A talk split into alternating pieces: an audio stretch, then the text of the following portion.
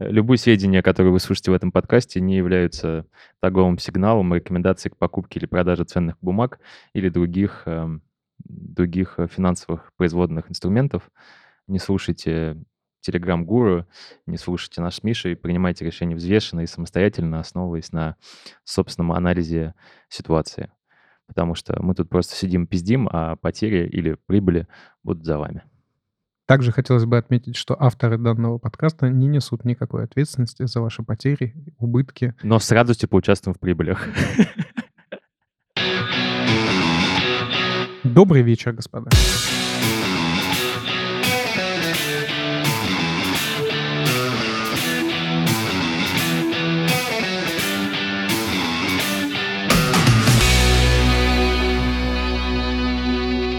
Лист подкаст. Так, какая у нас первая заходная, заходная новостюшка, Миш? Хуюшка, блядь. Предлагаю обсудить... эм, Apple выпустил новый iPad. Как тебе такая новость?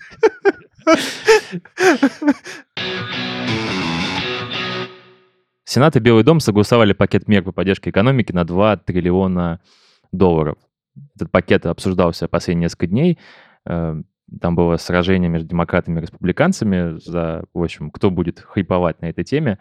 А, пакет мер абсолютно с нереальной суммой. Ну, для сравнения, там, в 2008 году, когда э, министр финансов Хэнк Полсон ходил в Конгресс, чтобы банков, банки спасти, там пакет поддержки был 700 миллиардов долларов. И тогда всем казалось, что, блядь, просто таких сумм не бывает, это вообще какая-то нереальная история. И потом все еще очень долго снимали документальные фильмы о том, как американские налогоплательщики спасли жирных котов с Уолл-стрит. Теперь 700 миллиардов — это вот просто сумма, которую вливают в рынок ежедневно, она уже никого не возбуждает. Вообще суммы меньше триллиона уже даже смешно обсуждать. Миша, ты что думаешь по поводу э, пакета поддержки на 2 триллиона, который чуть, чуть больше, чем вся российская экономика? Ну, тут, как обычно, интересен на самом деле контекст. Потому что вопрос э, в том, что, скорее всего, там, э, ну вот госсекретарь, по-моему, э, сказал о том, что э, 2 триллиона, как бы это на секундочку начало, а сумма э, будет 6 триллионов что, собственно, уже там, не знаю, там в 8 раз больше, чем а, тот пакет, который изначально а, был, ну, там, в 2008 году. Это абсолютно беспрецедентно, конечно. Если это еще а, еще раз в, прибавить этому контекста того, что творится в Европе, в какой-нибудь Австралии, в в частности, в Великобритании, там просто ад и трэш, потому что, допустим, впервые с Второй мировой войны Германия отменила, а, там да, у них называется как-то пакт о стабильности э, и там стабильном росте и так далее. Нулевое, да, нулевое бюджетное правило, да. Да, соответственно, а, когда там не только нулевое бюджетное правило, в том смысле, что там не должно быть дефицита бюджета, да, то есть там еще правило о том, что долг суммарно не должен составлять более 60% ВВП. Вот. А все это, естественно, пошло в пизду. А сейчас э, деньги просто льются рекой. Вот. И судя по, по той истеричности, как они льются, тут как бы э, история в том, что, скорее всего, ребята совершенно а, охуели от каких-нибудь экономических оценок своих э, экономических советников. А, да, у экономики как минимум двойной шок. То есть, соответственно, с одной стороны, как мы это много раз говорили, да, люди не потребляют, а с другой стороны, люди не работают. А помимо всего прочего, здесь самое это интересное в том, что два с половиной миллиарда человек находятся на карантине.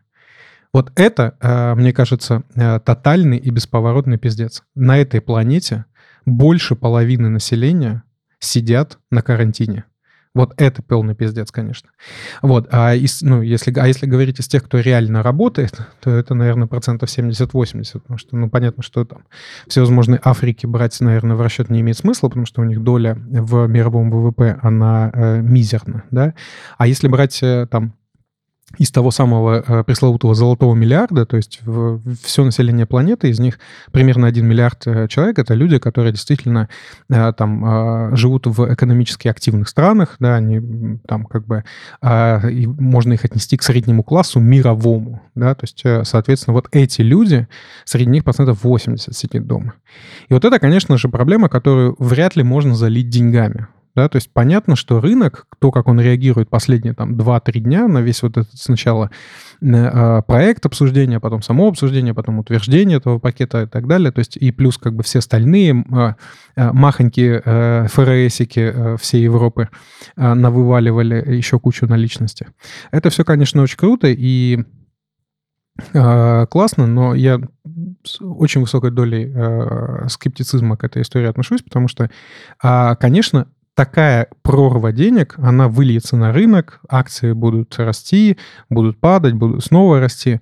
Но с точки зрения реального э, реднека в Техасе или нашей бабушки Агафии из э, села Куртамыш, вот это вряд ли поможет. И в этом, наверное, весь драматизм э, всей этой ситуации. Для меня самая неочевидная вещь — это то, что называется хеликоптер мани или разбрасывание денег с вертолета. Эта мера глобально применяется в, впервые, потому что, ну, как бы, э, фактически вот сегодня ночью демократы и республиканцы договорились о том, что они каждому американцу Э, отправит чек на 1200 долларов, а каждому ребенку на, на 500 баксов. Кроме этого, естественно, будет расширены там пособие безработицы, э, всевозможные отсрочки по кредитам и так далее. И это, ну, как бы, это какая-то новая ситуация, которую мы раньше не переживали. А, и для меня это не очевидная вещь, потому что понятно, что это даст какой-то мгновенный буст, да, потому что, естественно, экономике нужно потребление, и таким образом потребление будет достигнуто, но какие-то имеет долгосрочные и среднесрочные прогнозы, я вообще себе не представляю. А, Трамп уже сказал, что если вот этого разового впрыска не хватит, то он пойдет в Конгресс э, просить еще. Ты что, Миш, думаешь про разбрасывание денег с вертолета? Это, наверное, одна из немногих тем, о которой мне действительно очень сложно думать.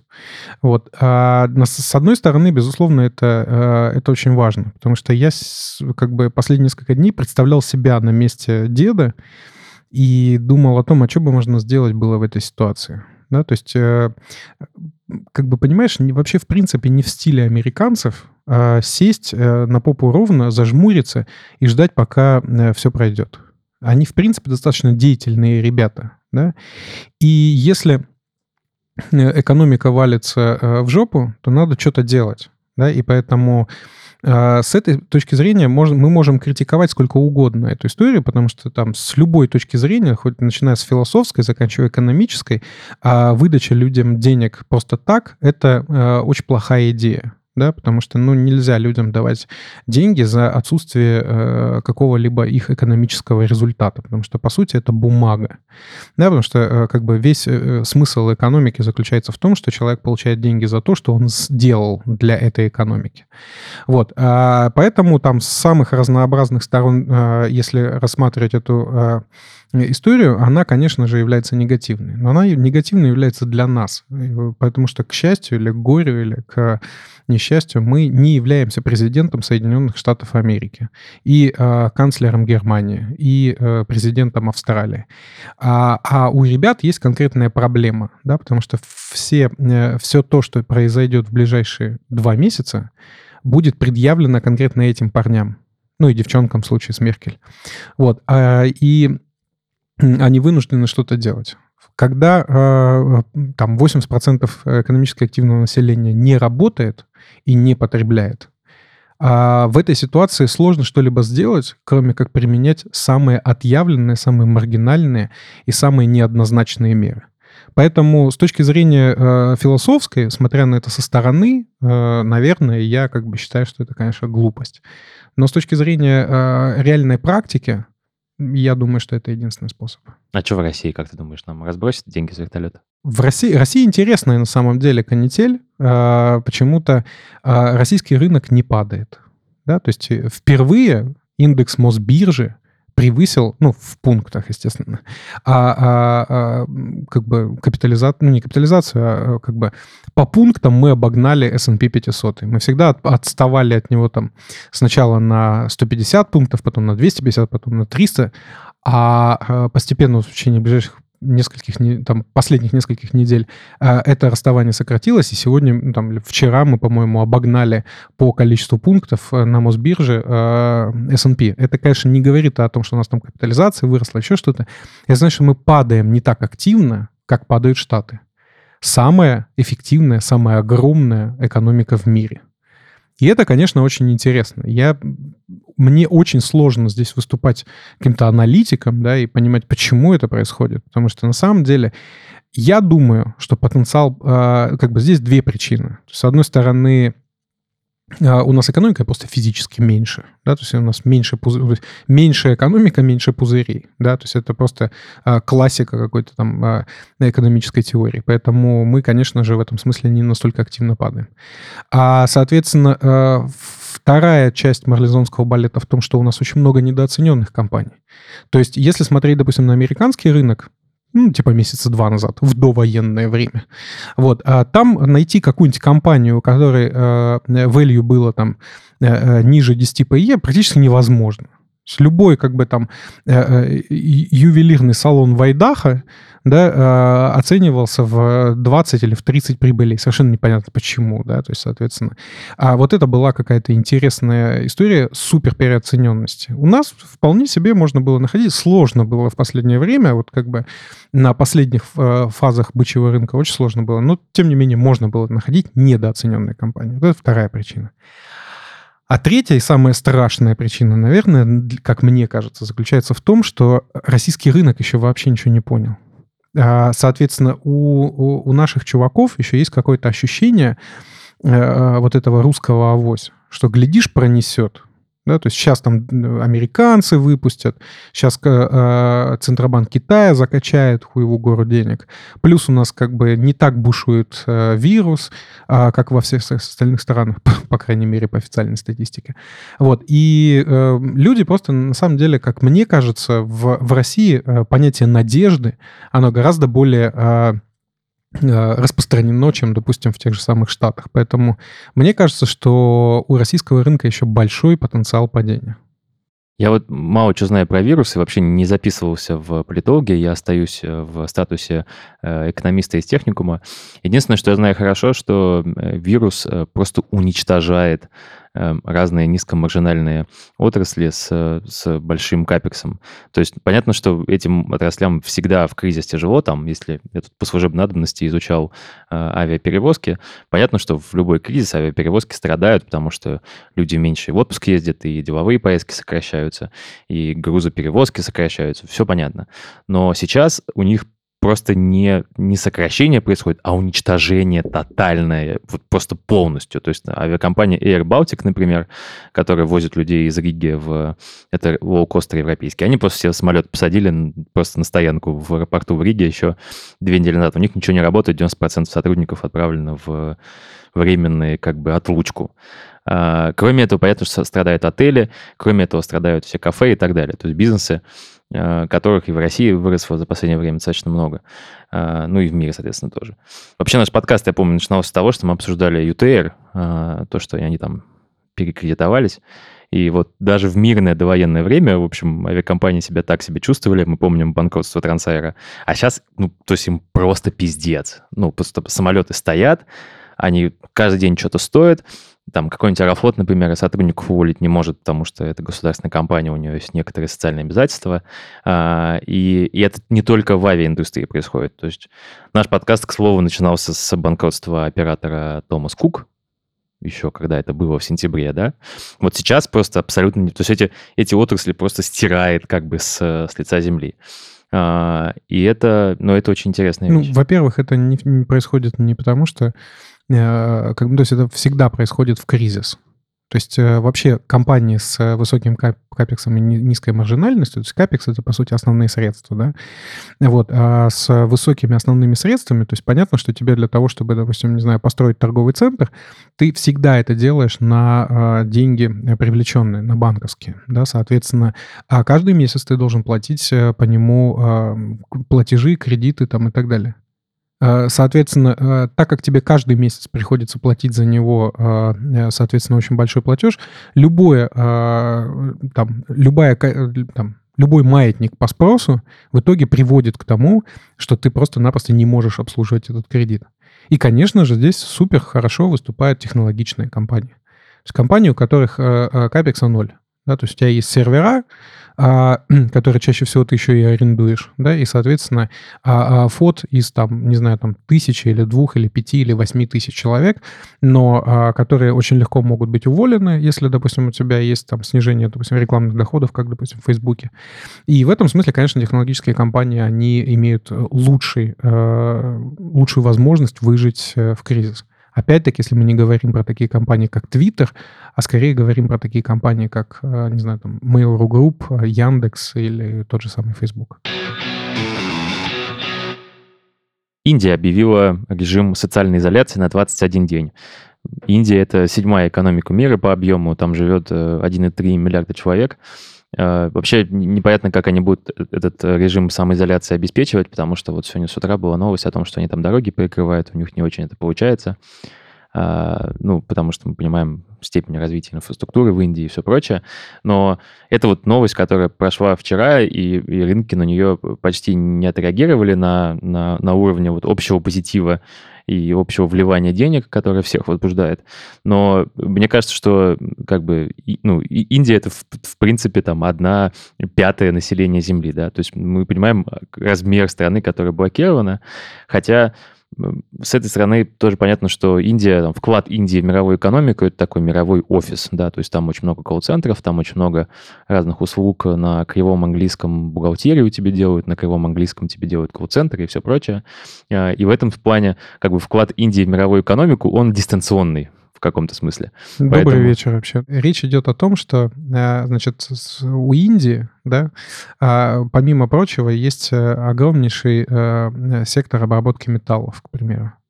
Она потребляет фантастическое количество нефти. А это, это мировой центр обработки материалов. Вот помимо, конечно, того, что ты знаешь, так как ты товарищ у нас немножко хипстанутый, то есть ты знаешь, конечно же, что а, там Facebook держит или там Microsoft держит там свои колл-центры. Это да, много кто и вообще кто угодно. Прекрасно. То есть это самый дешевый способ. Прекрасно. То есть, но это абсолютно не значит ничего. Еще там а, компании, которые сейчас занимаются машинным а, обучением, да, то есть вот э, связанным с а, а, автопилотами и так далее, там есть люди, которые сидят и распознают, что вот эта елочка, а вот это, ну, то есть там миллионы мет, километров намотали все вот эти автопи, э, машины на автопилоте. И, соответственно, в Индии есть центры, которые позволяют, э, а, которые сидят физические люди и нажимают, что вот эта елочка, это поребрик, а это человек. Для того, чтобы подсказать и обучить систему тому, а, что за объекты вокруг а, на этих видеокамерах. Это абсолютно не говорит о том, что, ну, я думаю, что ну, по, конечно, там, а, моей оценке достаточно субъективной, в этой истории заняты там 5, может быть, там 6% населения во всем этом диджитале. А на самом деле Индия это все-таки это обработка. Вот. И э, проблема заключается в том, что э, даже для того, чтобы организовать там колл-центр, ты должен э, коммуницировать с внешним миром физически. То есть, соответственно, туда должен приехать чувак из Microsoft, а, соответственно, нанять каких-то людей и так далее и тому подобное. То есть это э, процесс, который курируется людьми оттуда. Да? Невозможно закрыть страну и, соответственно, чтобы все вот эти бизнес-процессы продолжались э, работать, э, продолжали работать классно. И это на самом деле самая главная примета этого мира. У нас очень сильно глобализированная экономика. Она никогда не была настолько, а, не была настолько глобальна, насколько сейчас. И основная проблема а, заключается не в том, что вот там авиакомпании какие-то разорятся. Авиакомпаниям на самом деле будет неплохо. А Трамп сегодня заявил о том, что как бы мы будем входить в капитал компании и так далее. То есть все просто закончится тупой национализацией. Да? То есть, соответственно, национализация убытков — это стандартный ответ на э, разорение компании. И все, включая наш замечательный Аэрофлот, э, в какой-то момент, если все это продлится очень долго, просто будут национализированы и э, там в большей степени принадлежать государству, чем они принадлежали до этого. Вот. А проблема связанности то есть проблема того, что человек не может физически приехать сейчас в Индию, а в этом есть проблема. Вот, и наладить там какие-то процессы. От этого и индийская, и американская экономика будут стать гораздо сильнее, чем от того, что там э, какие-то люди не смогут съездить в отпуск на Гоа.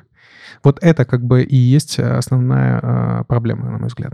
Ты живешь в средневековье, Миша, потому что я вот смотрю цифры по структуре ВВП Индии, там уже 60% э, занимает, э, занимает услуги. Это, видимо, услуги по обработке металла и вырубанию деревьев. Естественно, там есть обрабатывающая промышленность, естественно, там есть энергетика, горнодобывающая промышленность, животноводство и все прочее. И э, Индия гигантская страна, но мы знаем Индию в последнее время как вот такой мировой офис, да, это даже есть такой Ты клише, знаешь. который... Нет, мы знаем. Ну, то есть если у них... Чувак... 60%, них... если у них 60% услуг, да, то э, это и есть. То есть если я купил у тебя металл и обработал его, и выдал тебе э, э, какой-то продукт, сделанный из него, да, то есть это называется услуги. Вот, э, соответственно, если, ну, может, может, это не называется услуги, я не знаю, может, это называется обработка и так далее. Но, э, соответственно, услуги не обозначает, что это а, а, как бы услуги, связанные с организацией колл-центров. Нет, конечно, но в крупных городах э, индийских э, люди занимаются, люди сидят в офисах на телефоне с этими, с гарнитурами э, на голове, и в том числе занимаются колл-центром. Не только колл-центром. А Давай остановимся чем... на том, что мы не знаем, сколько. Давай остановимся. Просто как бы экономика Индии, в общем, мы ее знаем, как я сказал, да, как, как, как мировой офис. Поэтому я же не говорил о том, что горно-обрабатывающая промышленность Индии стала заебись после того, как они закрыли весь, всю страну на карантин. Но э, в целом, как бы, забавно то, что эта новость, э, в общем-то, прошла незамеченной э, рынками. То есть вот не то, что там вот у нас закрылась э, пятая часть населения Земли на карантин, причем вроде как жесткий карантин, да, там дороги перекрываются, обрубаются ветки железных дорог, да, вот эти вот индийские поезда, где по 8 человек в одном купе. А, и, в общем-то, как будто бы и незаметно, Миша. Тебе не показалось? Так это стандартная история. То есть, условно говоря, а, а, рынками движет так называемый сентимент. Да? То есть э, есть а, определенные ожидания, определенные настроения, которые и, и движут рынком. И это э, как бы сплошь и рядом. То есть когда, допустим, э, два месяца назад, когда э, рынок находился в последних фазах бычьего роста, да, а выходило же огромное количество всевозможных фундаментальных данных о дивергенциях, которые вообще, в принципе, накоплены в экономике любой здравомыслящий человек должен был встать в шорт, да, то есть, соответственно, начать а, а, ставить нападение. Но этого не делали, потому что был исторический рекорд по, ну, то есть исторический минимум по а, шортам. Потому что для того, чтобы вставать в шорт, ты должен понимать, что э, оно скоро начнет падать, потому что иначе тебя вынесет просто, если этот, э, эта дурость продолжится. Поэтому все, чего ждет фундаменталист в такой ситуации, он ждет, когда начнется. Да? А э, точно так же в текущей ситуации, когда а, все возбудились на эти а, невероятный объем денег. Люди, которые должны были а, вставать в шорт, они просто понимают, что сейчас не время. Да, то есть, соответственно, сейчас рынок отрабатывает вот этот огромный позитив от этих миллиардов, там, которые пришли. Ну, нормально. Соответственно, пройдет какой-то период, и новость по Индии отработается по полной программе. Просто потому, что э, невозможно выключить из экономики э, очень глобализированной 1,3 миллиарда человек. Да, но вопрос в том, что будет по вирусу к этому моменту, да, то есть фактически э, то, то вливание денег э, очень быстрое, да, прям экстремально быстрое, которое сейчас происходит, ну, понятно же, что э, время играет против вируса. Ну, вот оно прям против вируса. Наверное, да. да? И, и, конечно, это ну, там, вот в Индии это 21 день, да. Сколько сейчас продлится еще позитив, который связан с вливаниями, да? Да, а, а чехи сказали, мы на два года закрылись. Ну, там у кого-то окончательно, да, кто-то заболел. Да. ну, не тем, правда. Но это какой-то, на самом деле, мелкий чиновник сказал, то есть не то, что там э, high official вышел и сказал, потому что мне кажется, что э, можно будет Чехию, кстати, из Евросоюза исключить на этом основании, потому, потому что как они два года будут держать закрытыми границы. А, что дальше-то будет, Миш? Что ты думаешь по поводу, ну, типа мы сейчас отработаем позитив и ниже пойдем или... Я говорю, мне, э, значит, здесь, здесь нужно действительно очень глубокое экономическое образование для того, чтобы сказать, э, э, ну, каким-то более или менее с высокой степенью определенности, что будет происходить в ближайшие недели точно можно сказать, что будет происходить волатильность. Вот, то есть, соответственно, рынки будут колбасить. Э, это просто медицинский факт, потому что, с одной стороны, в нее закачали огромное количество денег, а с другой стороны, э, существуют вот процессы выключенности огромного количества человек. Да? То есть, соответственно, одна только Индия э, внесла в это фантастический вклад. И, соответственно, а, а, в этом есть очень большая проблема. А сейчас, э, допустим, там у одного из э, моих клиентов не запускается одновременно там 4 проекта. Знаешь почему? Все готово, деньги есть, все отлично, как бы. Можно прямо сейчас делать. А, э, причем надо быстро делать, потому что это делается, опять-таки, на кредитные, надо опять отдавать и так далее. А не, не запускается потому, что 4 человека, шеф, инженеры из Италии не могут приехать. Блядь. То есть а в этом и проблема. То есть такое оборудование, которое стоит десятки миллионов долларов, его нельзя монтировать, его нельзя устанавливать в тот момент... На удаленке. Э, да, на тот, в тот, да, по скайпу, да. Да, то есть, скайпу. соответственно, а, а его как бы, ну, его делают русскими людьми, да, то есть, но, соответственно, все равно должен быть человек от производителя этого фантастически дорогого оборудования, который будет контролировать эту историю. Но он не может, потому что он не может прилететь. И вот этот эффект от того, что э, человек выключен, да, то есть не в том, что этот же самый итальянец, который не может приехать и, а, а, соответственно, проконтролировать монтаж этого оборудования. А, вот из-за этого человека а, десятки миллионов долларов теряют российские компании. Вот, а вот это основная проблема. И точно так же происходит с Индией, точно так же происходит со, со, со Штатами, точно так же происходит со всеми остальными странами, которые не могут этим заниматься. Наш а, а, замечательный православный Росатом а, сейчас не может, а, соответственно, запускать... А, Расщеплять атом. Да, расщеплять атом во, во всех странах, в которых, с которыми он об этом договорился. Мы получали десятки, если не сказать сотни миллионов долларов а, а, валютной выручки на Росатом, но сейчас мы этого не можем сделать, потому что наши ребята не могут прилететь туда все эти страны, а, в которых мы а, заключили контракты с которыми мы работаем для того, чтобы поставлять им тот так называемый мирный атом, не могут нас принять. И вот эта вырванность людей, она а, на самом деле оказывает огромный э, экономический эффект с точки зрения падения. Вопрос, будем ли мы из-за этого падать, неизвестно. А неизвестно, потому что а, как сработают вот эти 2 триллиона, 6 триллионов, 140, блядь, триллионов, неизвестно. Вот это а, количество денег, которое п- полилось рекой, оно сработает а, с точки зрения а, а, разгона и поддержания экономики до того момента, пока все откроется, неизвестно. Мой прогноз на самом деле, что, конечно же, все будет падать. Как минимум, я считаю, что падать будет локально. Мне кажется, что особо чувствительные вещи, типа тех же самых аэрофлотов, а, а, а, там Delta Airlines и прочих, Работаем. э, и прочих Air Baltic, конечно же, они э, в данной ситуации не могут э, расти. У них нет такой возможности. А может быть, их начнут спасать и э, давать им какое-то количество денег, они могут отскакивать. Но в целом вот такие компании точно будут падать. Конечно же, а, первым делом будут падать, будет падать банковский сектор. Потому что большое количество людей будут лишаться работы, большое количество компаний не смогут обслуживать свои долги. Государство там наше э, замечательное будет обяза- обязывать а, компании реструктурировать эти долги. А реструктуризация для любого банка это в, в чистом виде убыток. Вот, э, и так далее и тому подобное. Конечно, банковский сектор а, будет падать однозначно. Да, то есть, но, соответственно, в какой пропорции, как конкретно и как его при этом будет колбасить, неизвестно. А что будет с остальными отраслями, это, конечно, очень интересно посмотреть.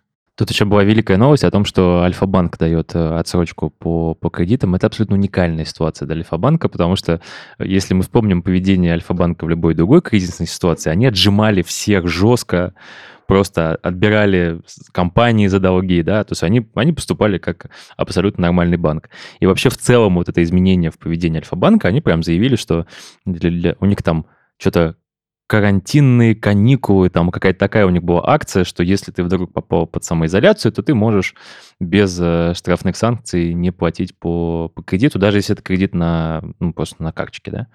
То есть это просто вот кредитная карта. И это абсолютно уникальное поведение Альфа-банка, то есть прям вот это, такого, такого не было никогда, потому что Альфа всегда, в общем, консервативно. сла- славилась достаточно Да. жестким Да. подходом к, э, э, к реструктуризации своих долгов, да. Да. А вопрос, опять-таки, э, в том, что э, вообще все кризисы, которые проходили, они проходили всегда, э, ну, условно говоря, там какая-то из отраслей была, э, страдала очень сильно, какие-то отрасли не очень сильно, да. Сейчас страдают все. Вот. И поведение Альфа-банка может быть в этом смысле понятно. Я не знаю ничего про физиков, да, то есть, скорее всего, это не их инициатива, да, то есть это скорее инициатива либо ЦБ, либо там, на более высоком государственном уровне. Это было, принималось решение о том, как мы будем реструктурировать долги э, физиков, и Альфа здесь просто вынуждена подчиниться тупо. Вот. А то, что касается ее достаточно мягкой политики относительно э, в целом вообще малых и средних предприятий, крупных предприятий, э, э, они понимают, что если действовать жестко, э, то, в принципе, можно э, э, вообще опрокинуть экономику. Вот. И, соответственно, сейчас все банки будут очень нежно подходить ко всем своим кредиторам. Ну, раньше Альфа-банк так не, так не думал, кстати. Да, и это, есть... безусловно, конечно, примета времени, да. Появился способ, как купить один доллар заплатив за него всего 37 центов. Вообще топовая тема. Естественно, не является э, инвестиционным предложением, но все же. Компания ViVork, которую мы обсуждали в этом подкасте несколько раз, и ее успехи, и ее неуспехи последнего времени – выпустила облигации. Она выпустила их еще давно, там, по-моему, несколько лет назад. Сейчас эти облигации торгуются за 37% от номинала. То есть номинал у них 1000 долларов. Сейчас ты можешь купить эту, эту облигацию за 377. То есть за 37 центов вы покупаете 1 доллар. И при этом там еще предполагается выплата процентов, там сейчас 15 процентов годовых э, в долларах. Абсолютно как бы невероятное предложение. А, впрочем, сейчас эти облигации подросли, они падали ниже. Можно было за 25 центов купить доллар. Виворка в, вот просто в идеальном шторме находится еще с прошлого года, когда все у всех росло. Мы помним, что их собирались выводить на IPO, там назывались какие-то абсолютно неадекватные, просто отмороженные оценки там 40 миллиардов долларов. У рынка был скепсис по поводу всего этого. Дальше была история с основателем а, Виворка, которого в итоге выгнали, и история с тем, что SoftBank, их основной акционер, пытался их прекредитовать. И вот сейчас как бы идеальный шторм для Виворка продолжается. Очень забавно смотреть, что происходит с российским Виворком, потому что они очень долго открывались, потом как-то очень блекло открылись, потом вроде как сдали все свои помещения X5, Сейчас там проводятся какие-то мероприятия точнее, проводили, сейчас уже ничего не проводится. И вообще не понятно, что с этим помещением будет. Но в целом моя история не про то, как купить э, доллар за 37 центов, а про то, что мне кажется, что после, после всей этой пандемии, которая рано или поздно закончится, пойдет некоторое переосмысление ценности офисных пространств в целом в мире. И мне кажется, что коворкинги как сектор либо от этого сильно выиграет, потому что компании, наоборот, будут туда съеживаться, э, либо наоборот. Миша, я вижу, что я вижу, что там тяжело вздыхаешь. Давай, скажи что-нибудь по экономический техникум опять. Эк тебя забрало-то, а? Значит, мне всегда вот это нравится как бы э, логика, э, когда речь идет о том, что, значит, какая-то компания э, разорилась, значит, теперь не будет, ну, то есть, условно говоря, Facebook хуево, значит, социальные сети а, а, теперь отменяются, и больше никто не будет сидеть в социальных сетях, допустим. Ну, то есть, вот логика примерно та же самая. Я этого не говорил. Есть компания WeWork, и, соответственно, после этого кризиса будет переосмысление каких-то там офисных пространств и так далее. Не будет никого нахуй никакого переосмысления никаких офисных пространств. Есть компания WeWork, а, которая оценивалась там в тысячу своих прибылей. Еще раз, на финальных стадиях бычьего рынка всегда происходят какие-то фантастически э, неописуемые пузыри, типа Теслы, типа Виворка и так далее. И разорение э, этой компании, то, что сейчас их э, облигации, то есть, по сути, ну, там, по сути, займы, да, которые они брали у населения, стоят в 4 раза дешевле, чем те деньги, которые у них взяли. Ну, да, такое бывает. А, а бывает потому, что когда-то компания была достаточно э, хайповая, ее там все очень сильно хотели, а сейчас ее не хочет никто, потому что что э, материнский софтбанк находится в э, около банкротном состоянии, а, соответственно, не сможет и ни, ничем помочь э, дальше. Компания нарастила фантастический капекс, фантастические обязательства и не может их обслуживать, и, соответственно, компания разорится. Это никоим образом не влияет на то, что людям для того, чтобы работать вместе, им нужна общая площадка. Это просто-напросто э, медицинский факт, который проходит тысячи лет. Будет ли это э, э, коворкинг, будет ли это офис или будет это какой-то другой формат площадки, но то, что люди будут работать совместно очно, это просто медицинский факт. Поэтому я бы, честно говоря, не сравнивал бы, не смешивал бы факты там банкротства и виворка и какой-то там реструктуризации офисных пространств в мире. Ну вот смотри, мы, моя компания Picture уже вторую неделю на, на карантине. У нас сейчас несколько человек, потому что мы как бы официально его не объявляли, но мы сказали, что, чуваки, если вы там боитесь, можете не ходить. Мы не контролируем посещение сейчас. У нас сейчас э, в офис ходит пару человек, то есть норма примерно 150 квадратных метров площади на человека вот прям норма, да? То есть на каждом этаже по одному человеку у нас располагается сейчас. И, в принципе, за эти две недели э, мы не почувствовали, что наша производительность как-то чудовищным образом сократилась. То есть э, сейчас ценность для нас, да, для, как для компании, как для микропредприятия, да, э, ценность этого офисного пространства, которое мы снимаем там за, за уйму денег, да, там, ну, 10 с, с небольшим миллионов рублей в год, она переосмысляется, да. И я не уверен, что мы захотим сохранять после после пандемии помещение такого размера. Естественно, у нас будет э, какое-то общее пространство, естественно, мы будем собираться вместе, но вот ценность э, как бы всех сотрудников на фултайме с закрепленным рабочим местом и, следовательно, с квадратными метрами для каждого, она для нас сейчас не очевидна. И думаю, что мы такие далеко, далеко не одни. При том, что я-то как раз, в общем, противник удаленки, да, я никогда за нее не топил, и мне все казалось, что это херня. И мне кажется, что там фриланс — это херня в большинстве случаев, да. Но вот в целом сейчас я понимаю, что э, тут те площади, которые мы, мы арендовали, может быть, они нам в таком объеме и не нужны. Классно. Знаешь, это вот как бы э, у тебя логика примерно такая. Значит, давайте дадим э, э, пяти людям э, по шесть биг-тесте, заставим их сожрать, и потом, э, значит, попробуем э, спросить их, насколько они хотят кушать. Да? То есть вот э, э как вы оцениваете уровень своего голода от 0 до 10? Значит, э, соответственно, по результатам этого вопроса принимать решение, э, соответственно, сколько люди, в принципе, хотят кушать. Ну, вот, вот как бы я, я провел социальное исследование и понял, что люди, в принципе, людям, в принципе, не обязательно жрать. Вот как бы они... Э, вот я провел опрос, они, никто из них жрать не хочет. Вот. Соответственно, то, что э, две недели назад, э, соответственно, было введено решение, и из них там 90% неделю назад а, ушли на домашку, а, и при этом не было каких-то серьезных нарушение бизнес-процесса и а, а, качества а, выдаваемого продукта и так далее, абсолютно не говорит о том, что через э, месяц ты не охуеешь от того, как это все, всем говном управлять. Потому что э, есть еще такое ощущение, что вы а, продукт производите креативный, да, то есть вы, скорее всего, не шестеренки точите, а, соответственно, в результате качество этого продукта будет все больше и больше страдать, а пока в течение недели или двух, а, когда никому нахуй ваши услуги не нужны, конечно, вы там не особо чувствуете какой-то какой-то эффект. Поэтому а, люди могут работать эффективно только тогда, когда они а, находятся на одной площадке. Если там э, ты какой-нибудь, не знаю, там 37 signals, да, э, то и у вас там 20 человек работает э, распределенных по миру, и все эти 20 человек э, абсолютные фантастические гении, тогда, безусловно, конечно, это возможно. Но любая команда, более или менее э, объемная в размере, конечно же, нуждается в том, чтобы быть вместе. Компания Kiwi вчера выпустила э, свой квартальный отчет для акционеров. И из этого отчета рынок прекрасно выяснил, что Рокетбанк собираются выхолащивать. Вот именно выхолащивать, потому что там очень такая изъебистая формулировка была в отчете, о которой все потом неправильно написали. То есть кто-то написал, что Рокетбанк закрывается, кто-то написал, что Рокетбанк вот-вот продадут. Там количество формулировок было большое.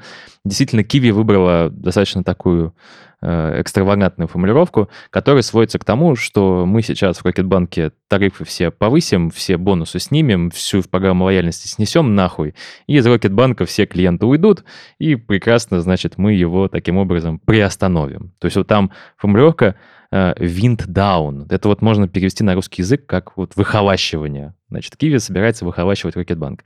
Я, кстати, про Рокетбанк узнал от, э, от Миши 7 лет тому назад. А, когда он только... По-моему, в 2013 они запустились. И, и Миша тогда, в общем, был очарован этим проектом. Миша, ты как сейчас насчет этого проекта? Я до сих пор очарован тем проектом, который был 7 лет назад. Вот, то есть, соответственно, допустим, там а, до сих пор существует некая компания, которая называется Евросеть, да? Я ей э, как бы меньше очарован, чем той, а, которая была э, тогда. А то же самое касается компании э, Связной и так далее. А ты помнишь такой банк Траст?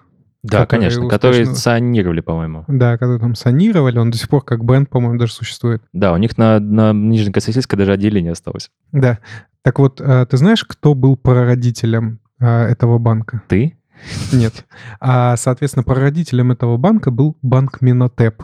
Да а, ладно. Михаила Ходорковского. Если проследить всю историю этого банка, то когда-то а, а, какие-то части этой истории принадлежали а, а, товарищу А Ходорковскому. Минотеп же рухнул в 98 году, насколько я помню, вместе со всей остальной банковской системой. Я, честно, тебе сейчас не, не буду врать, не, не помню я историю банка Минотеп, но так или иначе, а, а, вот а, на каких-то руинах, возможно, Минотепа, ну, был построен а, банк Траст.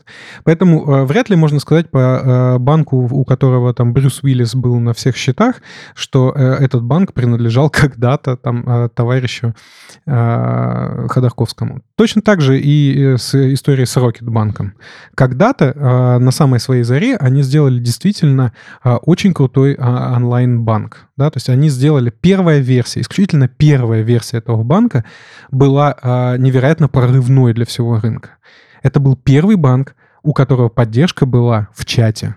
Сейчас это, ну, как бы такая вполне себе стандартная функция, которая у 90%, кстати, банков работает омерзительно, да, то есть, соответственно, ты не можешь э, действительно получить консультацию, потому что а, в 80% случаев, когда я, допустим, у своего брокера или у своего банка задаю какой-либо вопрос в поддержке, а я в 90% случаев, как ни странно, нахожу ответ раньше, чем они отвечают мне на него. Вот, а, соответственно, в этом, а, в этом очень большая проблема текущих, но тогда это было молниеносно, это было красиво и это было классно.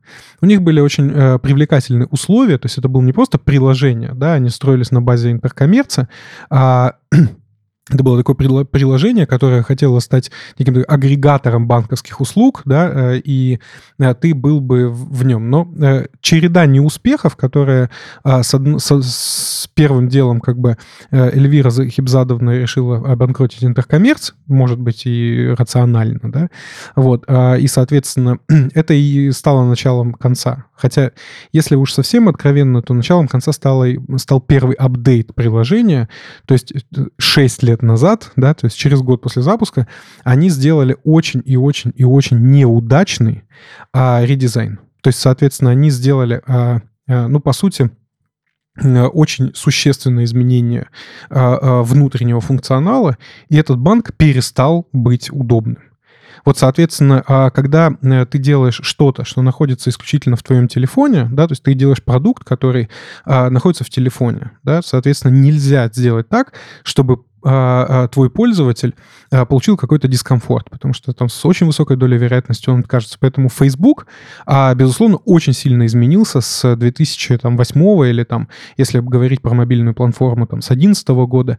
Но, тем не менее, а, ни разу ни один апдейт э, Facebook а, конечным пользователям практически не заметен. Да? И, соответственно, за счет этого а, а, люди не уходят, у них а, а, как был высокий LTV, да, то есть вот, ну, как бы lifetime value, он так и остается а, у них. Потому что люди понимают, что это важно. А вот ошибка ребят, которые а, делали э, Rocket, была в том, что они очень существенно переделали приложение, потом они его, потом разорился их а, а, базовый банк, потом была еще целая гора их перепродаж, а, как бы их редизайнов, их попытки там реанимации этого проекта. И именно попытки эти реанимации говорили о том, что вот эта вот маленькая вспышка а, этого проекта в самом начале его жизни, она а, была настолько яркой, настолько быстро люди бежали в этот Рокетбанк и оформляли там свои карты, что вся эта история очень долго, еще самых разных банкиров, которые в разное время владели этим проектом, она возбуждала. И была надежда на то, что из этого все-таки можно что-либо а, сделать.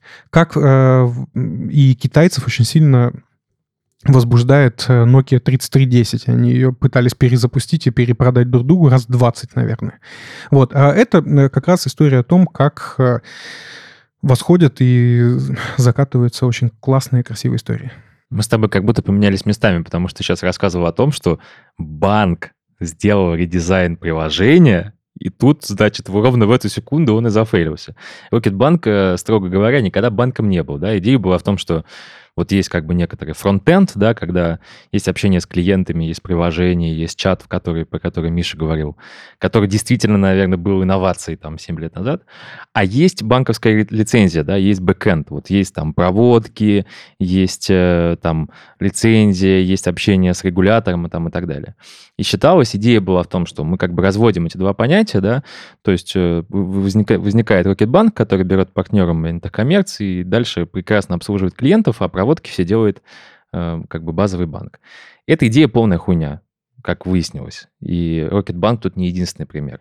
То есть банки, которые делают только фронтенд, не занимаясь инфраструктурой и не контролируя ее, что самое главное, э, это, в общем, ну, дорога, дорога в никуда. И Рокетбанк это прекрасный пример, потому что сначала у них был интеркоммерц, который зафейлился, потом у них было открытие, которое тоже санировали.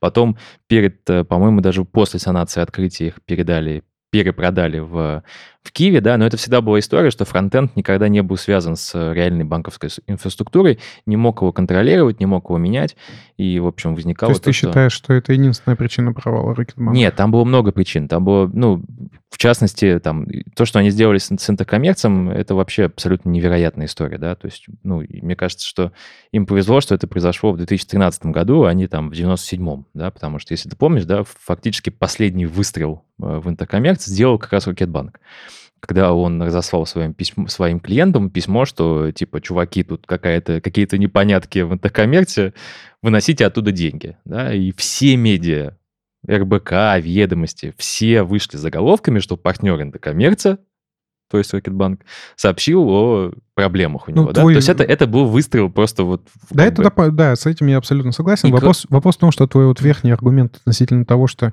э, фронтенд нельзя никому э, доверять, и что нужно выстраивать и то, и другое, он на самом деле спорный. То есть, с одной стороны, я, конечно, согласен с тем, что связанность бизнес-процессов, да, то есть, когда ты отвечаешь за коммуникацию с клиентом, да, у тебя должна быть еще и возможность влиять на бизнес-процессы внутренние. И в этом смысле, может быть, ты и прав. Но на самом деле, я думаю, что а, эта теория, она еще пока не откатана. Я думаю, что проблема была а, в конкретных основателях, конкретных процедурах, да, в, в, в том, как именно выстроить эту работу. Потому что они очень большое количество внимания уделили там, дизайну, каким-то красивым а, вещам, которые связаны с этим Э, с этим процессом. Но очень мало э, внимания уделили выбору партнера и выстраиванию бизнес-процесса между партнерами собой.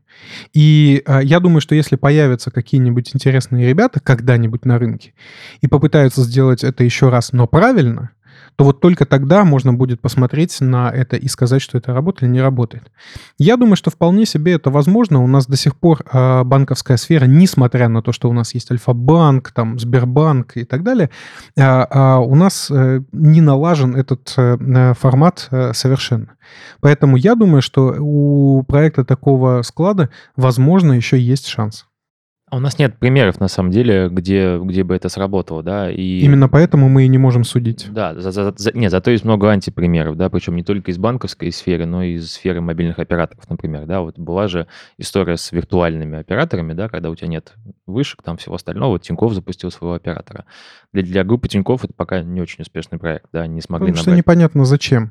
То есть, соответственно, вот а, это, это, это совершенно другой, другая история, и, скорее всего, а, а, как бы тарифы более или менее одинаковые, а, а как бы обслуживание абсолютно то же самое. Я не абсолютно не понимаю, зачем мне, допустим, переходить.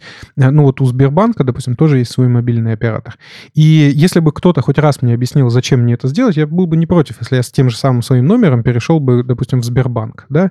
Но только вопрос, зачем? Это очень утилитар, утилитарная услуга, да, то есть, соответственно, как, допустим, а, мойка автомобиля.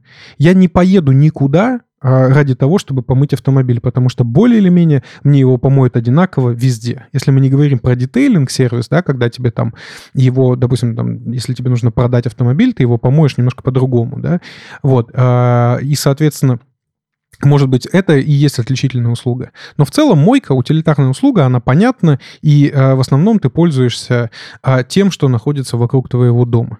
Вот э, мобильный оператор — это точно такая же услуга. Да? Он предоставляет тебе интернет, голосовую связь, и э, тарифы у всех одинаковые, смысл у всех одинаковый, а перенос от одного к другому, он фантастически геморройный.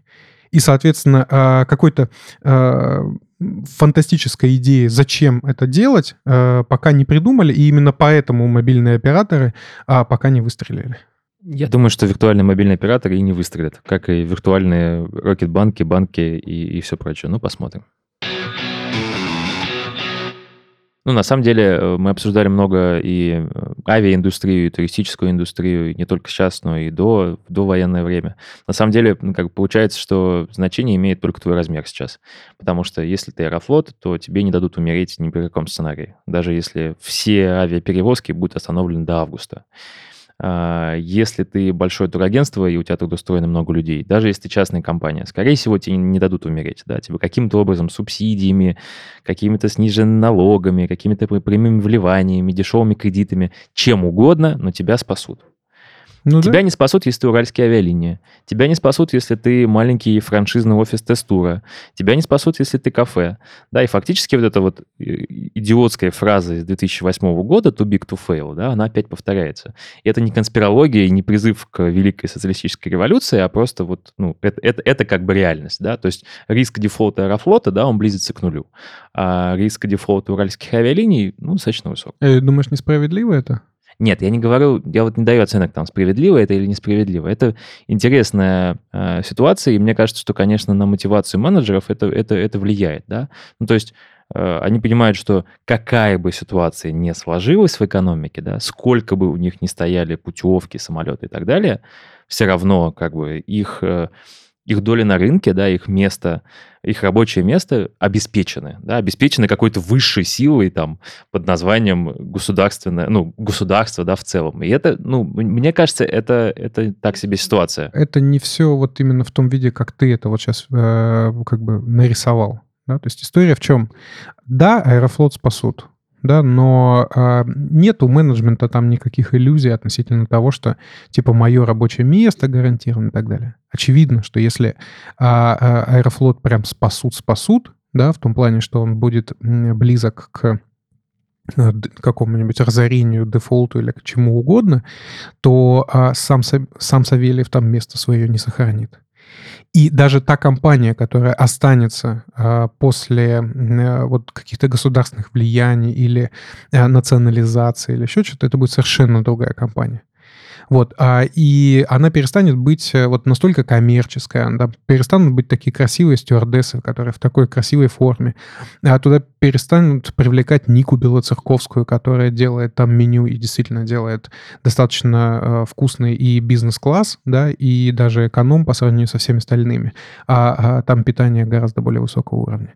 Это будет совершенно другая компания. И вот э, эта история очень часто на самом деле обсуждается, вот, вот этот э, принцип типа, а правильно ли, что too big to fail, да? Правильно ли это или неправильно? Я думаю, что, к сожалению, это неправильно и не неправильно, это единственно возможный вариант. Вот, да, то здесь нет, не приходится выбирать. Потому что просто от этой компании зависит очень многое. Судьба очень большого количества людей. Поэтому в каком-то виде, к сожалению, эти убытки надо национализировать. Виноват ли них товарищ Савельев? Ну, это как бы дискуссионный вопрос. Вот. И это, к сожалению, э, единственная правда. Вот. Но на самом деле э, хорошие компании, они, э, их никогда не приходится спасать. Альфа-банк а, а, пережил в этой стране 5, наверное, достаточно существенных кризисов. Я уж не говорю там про какое количество всевозможных там банковских коррекций и так далее. А, они прошли. Поэтому они достаточно резистентны ко всем этим движениям, и все у них будет хорошо, и все у них будет классно. А такие компании неэффективные, которые там накопили огромное количество капекс, ну да, их спасут, но а, если у кого-то есть ощущение, что типа вот они их спасут там, и у кого-то от этого будут там те же самые бонусы и так далее, все это полная чушь. Этих людей тоже размажет, и размажет гораздо сильнее, чем даже тех людей, которые просто обанкротились по примеру 2008 года мы видим, что никого, конечно, не размазывал, да. То есть вот как бы middle и, и middle high management Wall Street никого абсолютно не размазывал. Единственное, кого размазывал, этого чувака Наблюдал из историю, что ли? Lemon... Что-что? Наблюдал историю, что ли, этих людей? Нет, я наблюдал историю чувака, который Lehman Brothers возглавлял, ага. я забыл, как его зовут. Вот он единственный человек, кто и публично, и, по-моему, не публично, в общем, как-то, ну, типа, понес. Само, самоаннигилировался, да? Да, да. А все остальные более-менее... И, и, и вот я тебе про это говорю, да, это не вопрос даже к Савельеву, да, это вопрос к вот э, уровень ниже Савельева, да. а, с ним ничего не случается. И фактически, ну, как бы все современные кризисы, они не ставят людей на, на, на грань э, выживания. Нет, да? может быть, а, конечно, они... Они, они, безусловно, это люди, у которых есть а, какие-то там личные средства и так далее. Но вопрос в том, что понятно, что если ты управляешь Lehman Brothers, то ощущение у тебя примерно как у президента небольшой, но в хорошей успевающейся европейской страны. Вот, допустим, я уверен, что Марк Цукерберг считает себя президентом очень крупной развивающейся экономики и действует примерно так же. Да, то есть, соответственно, а, а, владельцы таких компаний, да, ну, или там управляющие такими компаниями, а, они, по сути, уже в некой степени политики. Да? И вот когда ты управлял огромной корпорацией, огромным, по сути, государством в государстве, и потом тебе э, э, все, что остается, э, когда ты сделал очень неправильные шаги, это домик на 250 квадратных метров в Техасе и там 100 тысяч долларов ежемесячного пая от какого-нибудь траста, который ты на всякий случай сложил лет пять назад. Это не какая-то фантастическая история. Для них психологически это, это гораздо хуже, чем для рядового таксиста потерять единственную работу. А когда ты познал верхи, а в, внизу очень больно. И многие из этих людей заканчивают а, а, клинической депрессией. К примеру, очень много случаев о том, как, допустим, в 2008 году какое количество самоубийств было на а, Уолл-стрит. Практически все эти люди, они, а, как бы, может быть, они потеряли какую-то очень значительную долю своих денег, но они были бы обеспечены до конца жизни. И там и работой, и всем остальным, но обеспечены были примерно бы на 98% э, меньше. А эти 2% это все равно в тысячу раз больше, чем у любого рядового таксиста. Но для них это смерти подобно, поэтому они кончают жизнь самоубийством. Uh, ну, э, ну, фактически современные методы сопротивления кризисам это когда государство просто выкупает целиком всю экономику. То есть просто целиком всю. То есть спасают, ну, то есть... Зачем? Ну, а что мы сейчас видим? Ну, то есть Трамп ну, сегодня сказал, что... Все Нет, это Трамп сегодня сказал, что он окей с тем, чтобы, чтобы государство входило в, в капитал, да? В капитал жду, а, ждут... авиационной отрасли? Нет, не авиационной отрасли, а многих других отраслей, и там ну, отели, не всю экономику, и, отели конечно, и все остальное. Конечно. Те компании, те компании, которые э, несут на себе очень большое количество людей, да, или они э, несут в себе огромное количество кредитной массы, да, соответственно, их будут спасать не для того, чтобы там кому-то предоставить какие-то э, э, выходные бонусы, а их будут спасать просто для того, чтобы большое количество людей не потеряло работу. И таких компаний э, всегда определенное количество, ну, 10%, ну, 20%, ну, всю экономику что-то хватанул. Ну, мы не знаем, насколько это будут широкие меры и сколько это продолжится, да, но, но, но в целом это процесс, который, ну, сейчас, например, ждут, что ФРС дадут разрешение акции выкупать, да. Да. Понятно, что в первую очередь это будут акции там Delta Airlines, в последнюю очередь Apple, да, но, но все равно это сам, как, как механизм, да, мне кажется, это как раз та самая история, которая вызывает неудовольствие вот у среднего американского налогоплательщика такой. Это очень прям как вот баба Люба из деревни Акуловка, а, но в целом именно это вызывает разочарование в капитализме, потому что а, потому что потом Майкл Мур какой-нибудь снимает прекрасные документальные фильмы о том, как э, банкиров с Уолл-стрит спасли, а весь остальной американский народ прозябал. Да, да это э, стандартная история. Это те, те же самые э, Майкл Мур и Алексей Навальный, да, это абсолютно одного поля ягоды. Это люди, которые объясняют тебе, а, почему ты чмошник такой. Да, то есть вот ты нихуя в жизни своей не добился, а, а ты как бы последний хуй с солью доедаешь. Сейчас я тебе объясню, блядь, кто в этом виноват. Значит, а, в Америке это а, а, проклятые финансисты с Уолл-стрит. Евреи. Да? Еще, ну, там, может быть, э, евреи все-таки это было чуть пораньше, да, лет 60 назад. Вот, а сейчас это ну, в России это, э, конечно же, э, проворовавшиеся чиновники. Нет, э, на самом деле проблема не в том, что в, как бы ФРС входит в капитал каких-то компаний, выкупает акции для того, чтобы эти компании там не обанкротились и так далее. Это абсолютно понятный механизм. Будет хорошо, будет жирные годы, ФРС весь этот баланс скинет обратно на рынок, и рынок его с радостью, с удовольствием скушает. А сейчас эта история сделана ровно для того, чтобы миллионы людей от э, э, потери своей ипотеки, от потери своей семьи, от потери э, элементарного, элементарной возможности кормить себя, не расстреливали друг друга на улице и себя. Значит, вот действия ФРС, они направлены в эту сторону. И в этом смысле, конечно, они обоснованы и единственно возможны.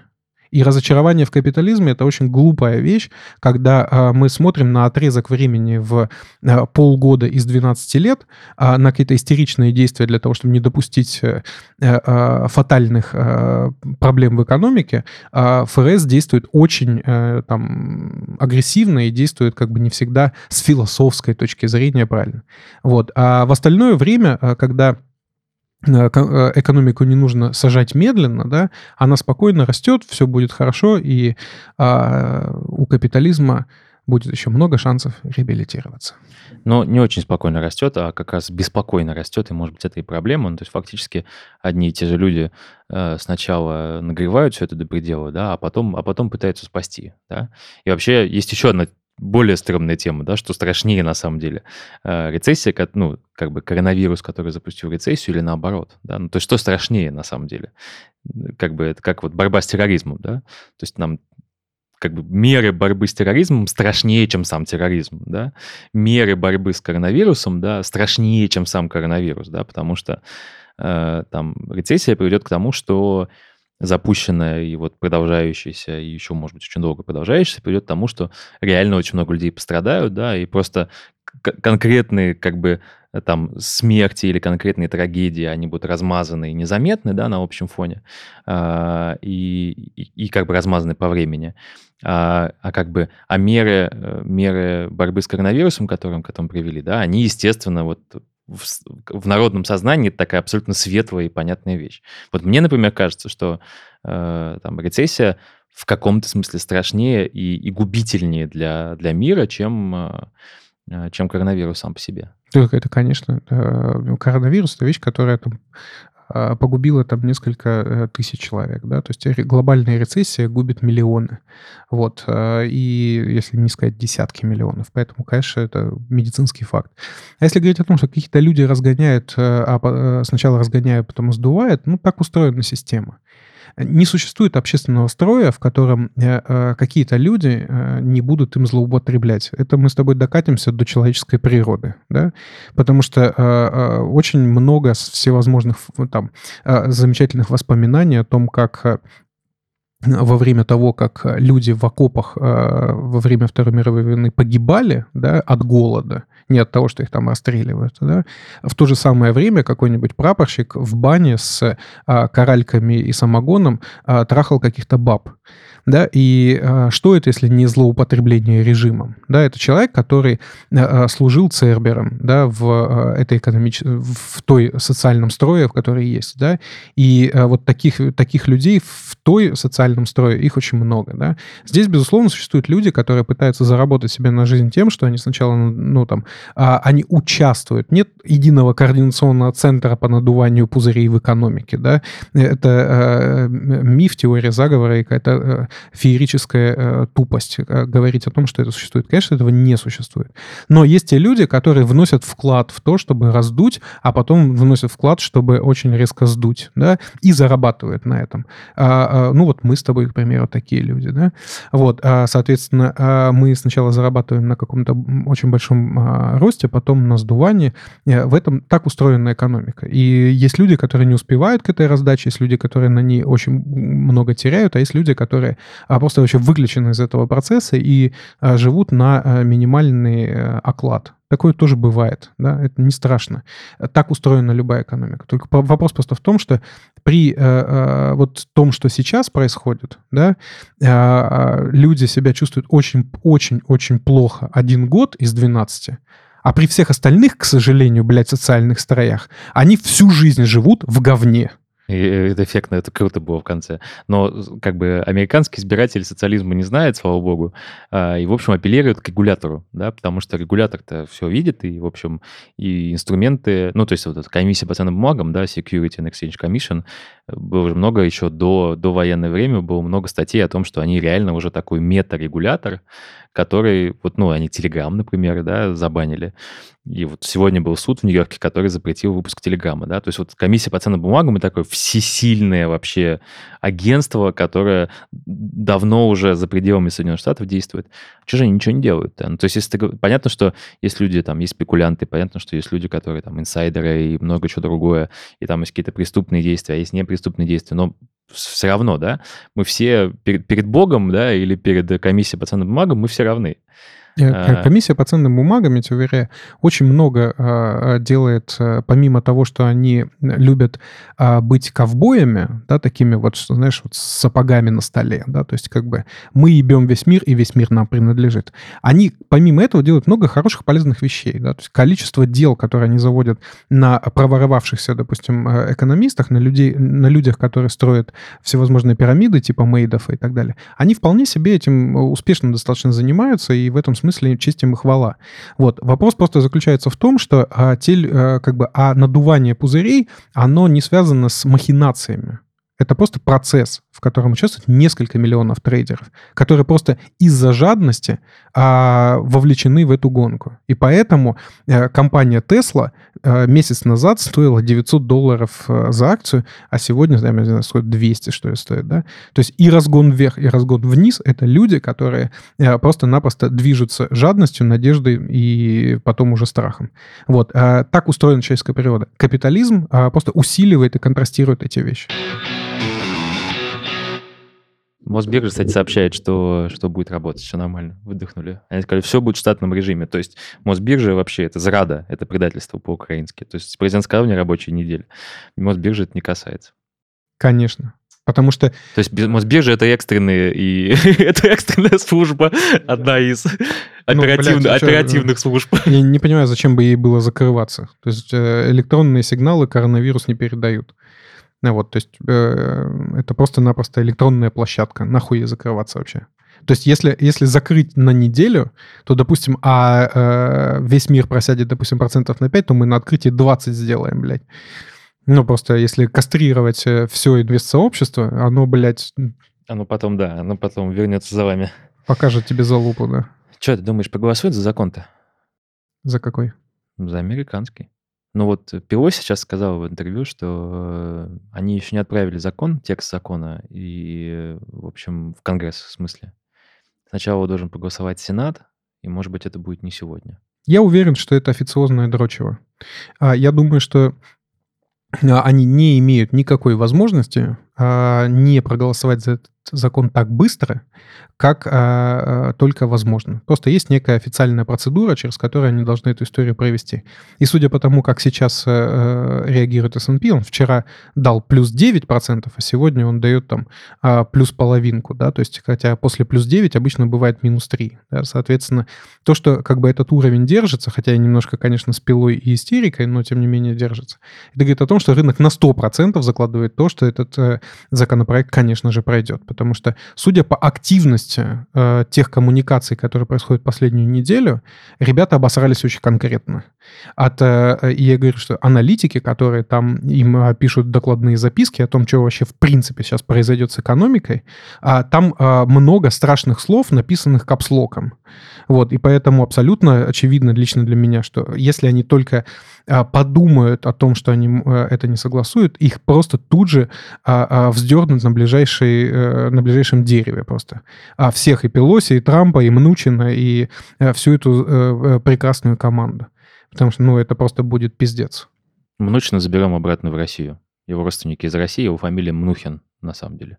Поэтому Мнучина мы заберем до того, как его... Чувствуется какая-то патриотическая Мнухин, гордость. Конечно, естественно. Министр естественно. финансов Соединенных Естественно, Штатов. естественно. Управляет вообще мировой экономикой. Вообще, вообще просто да, да, не выходя из удаленки, да.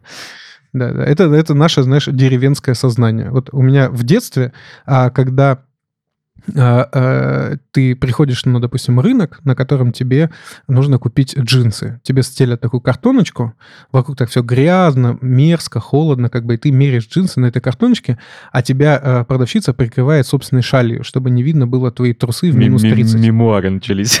Да. Значит, вот в, как бы, в этой ситуации самая главная продажная фраза, которая усиливала эффект, она говорит, в Москве сейчас все так ходят.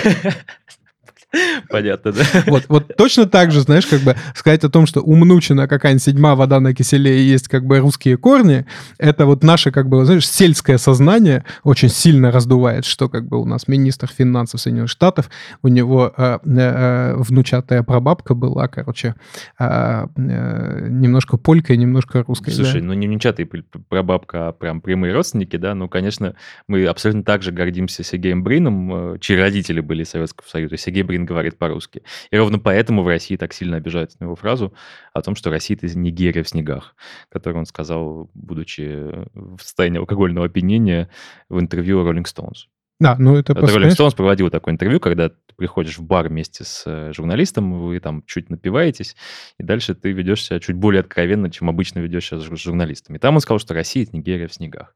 Я думаю, что русский народ за него сильно обижен за эту фразу, и, конечно, мы воспринимаем его как... Э, да, как, мне кажется, что вообще, в принципе, вот э, э, мне всегда вот это было интересно. Значит, Карл Лагерфельд в свое время сказал, что э, э, ему очень жалко, э, значит, русских женщин, э, потому что это единственная страна, в которой такое количество страшных мужиков, да, то есть, соответственно, ну, э, я вот всегда эту провинциальность сознания никак не понимал. Вот как бы сказал кто-то о том, что, значит, Россия, Нигерия в снегах. Вот скажи, допустим, сейчас про Штаты, что это Нигерия в песках, допустим. Вот э, будет ли какому-то рядовому американцу дело до того, что, блядь, какой-то хуй из России сказал о том, кто такие Соединенные Штаты? Да похуй ему вообще просто... Э, э, Э, кто там и что сказал. И в этом смысле мне абсолютно без разницы, кто считает Россию там в а, а, Нигерии, там в снегах или, или э, Антарктикой в этих в песках. Мне вообще похуй на э, чужое мнение. И в этом смысле я считаю, что самое главное это то, как ты сам себя ощущаешь, а не то, что думает там какой-то человек, а, а, который напился в баре вместе с журналистом Rolling Stones. Ты, ты цитировал Лагерфельда, я могу процитировать Пушкина, что мы бесконечно критикуем свою собственную страну, но если вдруг какой-то иностранец что-то скажет, вот тут-то мы ему и устроим. Да, у Щедрина поэтому... была такая же тема, да. Нет, поэтому это просто, нет, на самом деле это просто поддержка, ну, это поддержка своих, в общем, мы воспринимаем как своих.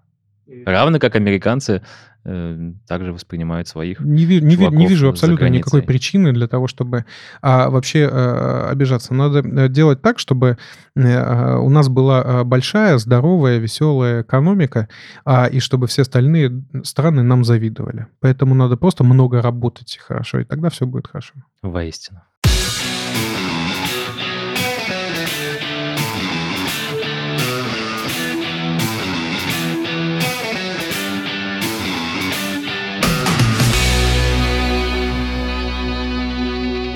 Лист подкаст.